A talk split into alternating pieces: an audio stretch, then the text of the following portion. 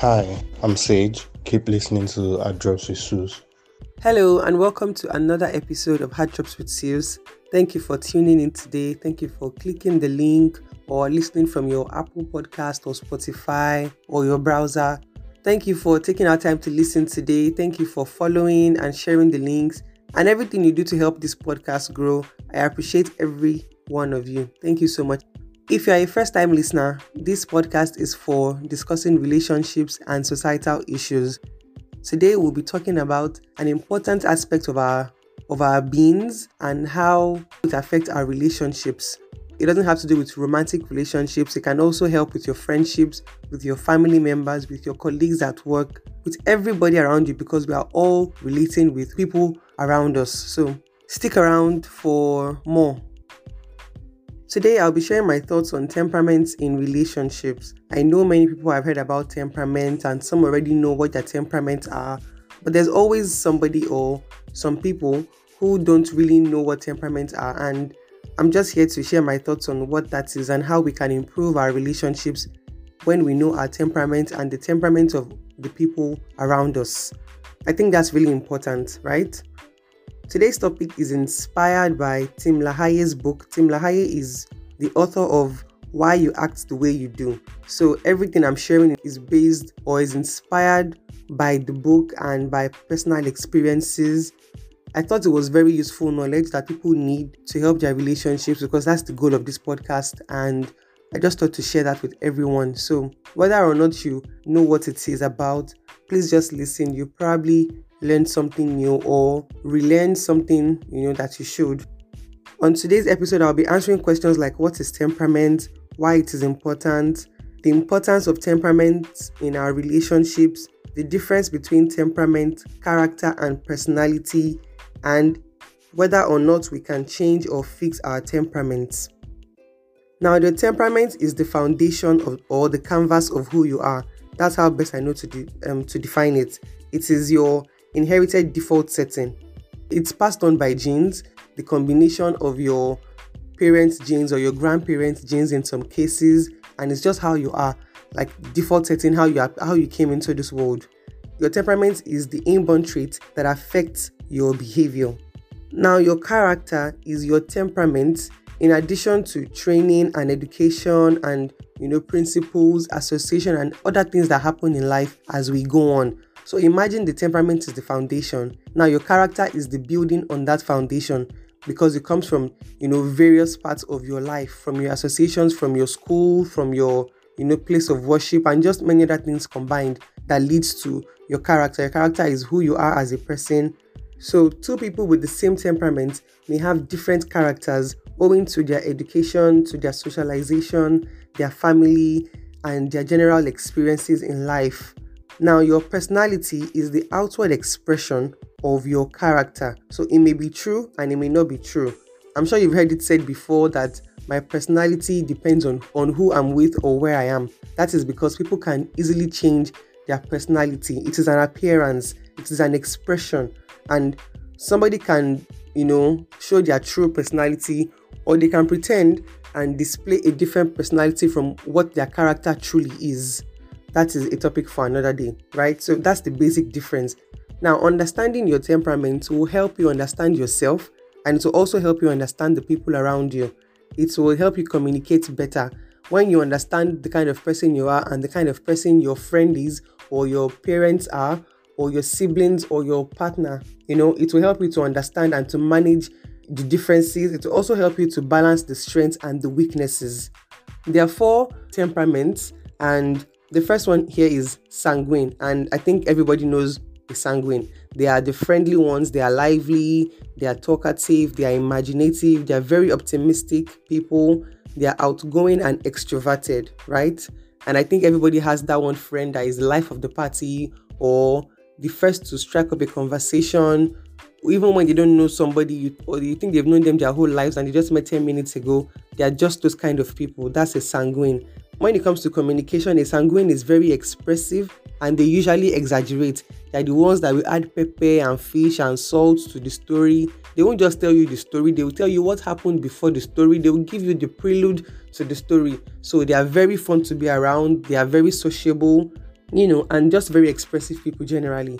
When it comes to spending money, sanguines are impulsive buyers, they are impulsive spenders. They are very moved by fancy and colorful packaging.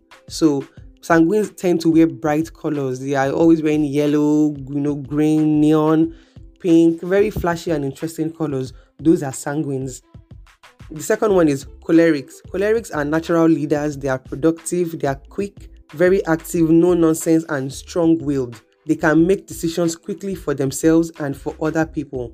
They are also extroverted, but unlike the sanguines, they are not as intense. So even though they are even though they are both extroverted, they are both, you know, they can be friendly, but a sanguine is more expressive than a choleric.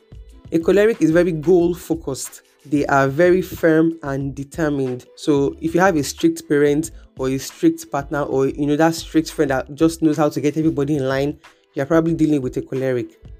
When it comes to communication, a choleric speaks freely, but they are more deliberate. A choleric is more of a debater because they present you facts and figures. They are very detailed people, like I said earlier, so they're very deliberate. Now, when it comes to spending money, a choleric will buy only what he or she needs and they get in and out of the store very fast. They don't waste time, they know what they want to buy. They are there for perfumes or body spray or scented candles. They go to where they are, they just go there straight, pick up what they want, and then they leave. Right? Unlike a sanguine who can buy things they didn't really intend to buy in the first place. The third one is the melancholy. Melancholies are very analytical, they are very gifted, they are emotional, self sacrificing, they enjoy things like art and nature, and they usually have trouble expressing themselves, unlike the sanguines. When it comes to communication, a melancholy thinks and processes their thoughts before speaking. So they may not be the first to talk, but when they are comfortable enough or when they process their thoughts well, they would speak up and they usually have long stream of thoughts. So they let out everything they want to say at once and then they stop.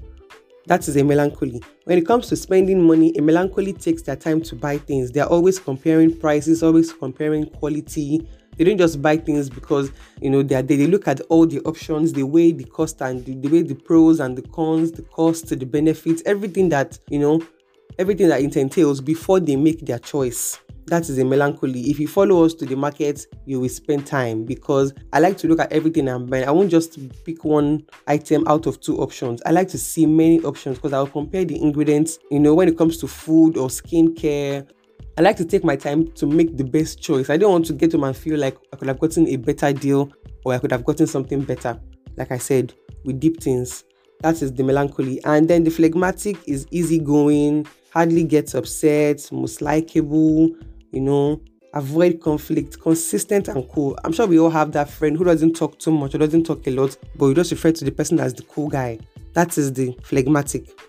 They're usually quiet and don't speak unless they are spoken to, but they respond with wit and humor.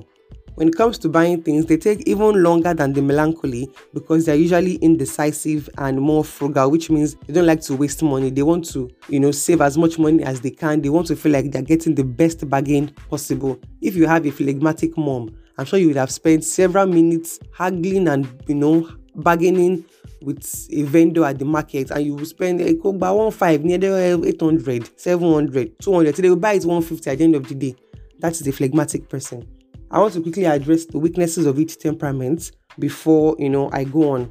The weaknesses of a sanguine is they are impulsive and they lack discipline. A sanguine is also usually secretly insecure. So behind all the bravado and the public speaking, you know, and the swag and all the pomp, sanguines are usually secretly insecure. So when they are by themselves, they can, you know, they get insecure about maybe something that they do or who they are as a person. The weaknesses of a choleric are they lack expression of compassion and they have anger issues. Cholerics are usually insensitive. If they find a melancholy crying, they'll be like, What's wrong with you? Why are you crying? What's the problem? They don't really understand emotions of other people, so they can be insensitive when you, you know when they see somebody having a downtime or or a disempowering emotion. Now, a melancholy's weakness is that they are very pessimistic and they are critics we are the first to see something that is wrong in a place or in somebody. Now, some are verbal, some of us will keep quiet, right? But we usually quickly spot what is wrong in a situation. Another thing is they are also perfectionists. So they like things done a certain way and they have high standards. If you have a melancholy mom, God be with you. Because almost everything you do will be scrutinized, you know, and they will keep looking, you know, keep assessing and keep looking, and they just always find something wrong with what you're doing. It's not a good thing because you'll be putting down people's efforts. So that is a melancholy's weakness. Now, the phlegmatic's weakness is that they're usually sluggish and fearful, and they hardly want to lead because they are very timid. So unless occasion rises or they have a choleric side to them, they may never lead anything. They just want to be in the background and not do anything. They're just, you know, very laid back, you know, and uninterested in many activities. So that's for the four temperaments. It's important to note that nobody is 100% any temperament. You can have choleric as your dominant temperament, coupled with sanguine as the less dominant one. So maybe you're like 80% phlegmatic and 20% choleric, or 50% melancholy, 50% sanguine. You know, there's just always one that is more than the other. So nobody is 100% any temperament. And even in the same family where maybe you have phlegmatic parents, there will still be children who would you know vary in the percentages. So you might not take your parents full phlegmatic nature. You may be less phlegmatic and more choleric or more sanguine depending on your own temperament. And like i said there are various blends and various percentages of each temperament. Your temperament will influence your career path, it will influence your hobby, it will influence your choice of friends, your choice of partners, your attitude to work, and just much more in life. For example, somebody who is a melancholy is more likely to end up in a career that has to do with art and you know nature, something that has to do with fashion or music, just something that really expresses their emotions and their creative side. So if a melancholy has a sanguine nature, they would probably be in entertainment or media. Phlegmatics at the workplace are very committed. Once they're in a company, they can be there for 20 to 30 years. They just keep working there. They don't really see the need to change. They're like sanguines that want to change job every six months or every year, always looking for something new, something interesting that catches their fancy. So your temperament will definitely affect the kind of work you do or how well you do your work. It's not an excuse to be lazy, for example, it's just saying that this is who you are by default. Just like crude oil or any raw material, you can always refine and change yourself. That's the beautiful thing about human beings. There's always opportunities to evolve and to do better. Ask yourself these questions or take a quiz. I will share the link for those who are interested in the link to take their temperament quiz or a temperament calculator just to understand the kind of person that you are and what your weaknesses are or what your strengths are. So celebrate the strengths, be happy for them. Yes, if you're choleric, you can get the job done, you're very effective at the workplace. But if you have weaknesses like anger that you have not dealt with, or you're very insensitive to people's needs, that needs to change. So you would need to address those issues. Those weaknesses can be strengthened. You can turn them around and just be a better person in relationships. Nobody wants to be with an insensitive person where you always diminish people's feelings and you don't take anybody seriously because you just focus on the work, let the work get done. You know, bosses like that, they don't really care about whether you're sick or you're having a bad day. Just get the work done and you know get out. That is a choleric and it is a weakness or you know a bad trait that you need to work on. A sanguine's bad trait, for example, is lack of discipline. Nobody wants a partner who cannot be trusted or who lacks discipline. Lack of discipline just means you would cheat or you would lie to your partner, and nobody wants that, right? These are some of the pointers to things that you need to change to have better relationships with people around you. Like I said in the beginning, knowing your temperament or that of those around you would help you to manage your relationships better. If you're a choleric person who has a sanguine partner, you understand that even when you are being serious, they may be playful. You just know how to balance your differences and the similarities you have. If you're a melancholy person with a choleric partner, you know that sometimes um, you know that your melancholy partner is very sensitive and they will take words seriously. So you don't talk anyhow to them. You don't bash down their ideas because to get to them more than to get to a sanguine. If you abuse sanguine, they move on easily. You just be like, eh, okay, they've gone. But a melancholy will get to and think about it. So he said, I'm mad. Wow. What did he say for him to say, I'm mad? Why will he say that? Am I truly mad? They begin to question so many things that they have done or they have said, and it, you know it can just make somebody who is who is a deep thinker very insecure, and you don't want to do that to people, right? Or if you're a phlegmatic person and you have a choleric partner, you understand why they always want to get things done immediately, and you are being sluggish, and they don't have the patience for it. It just helps everybody to manage their differences better.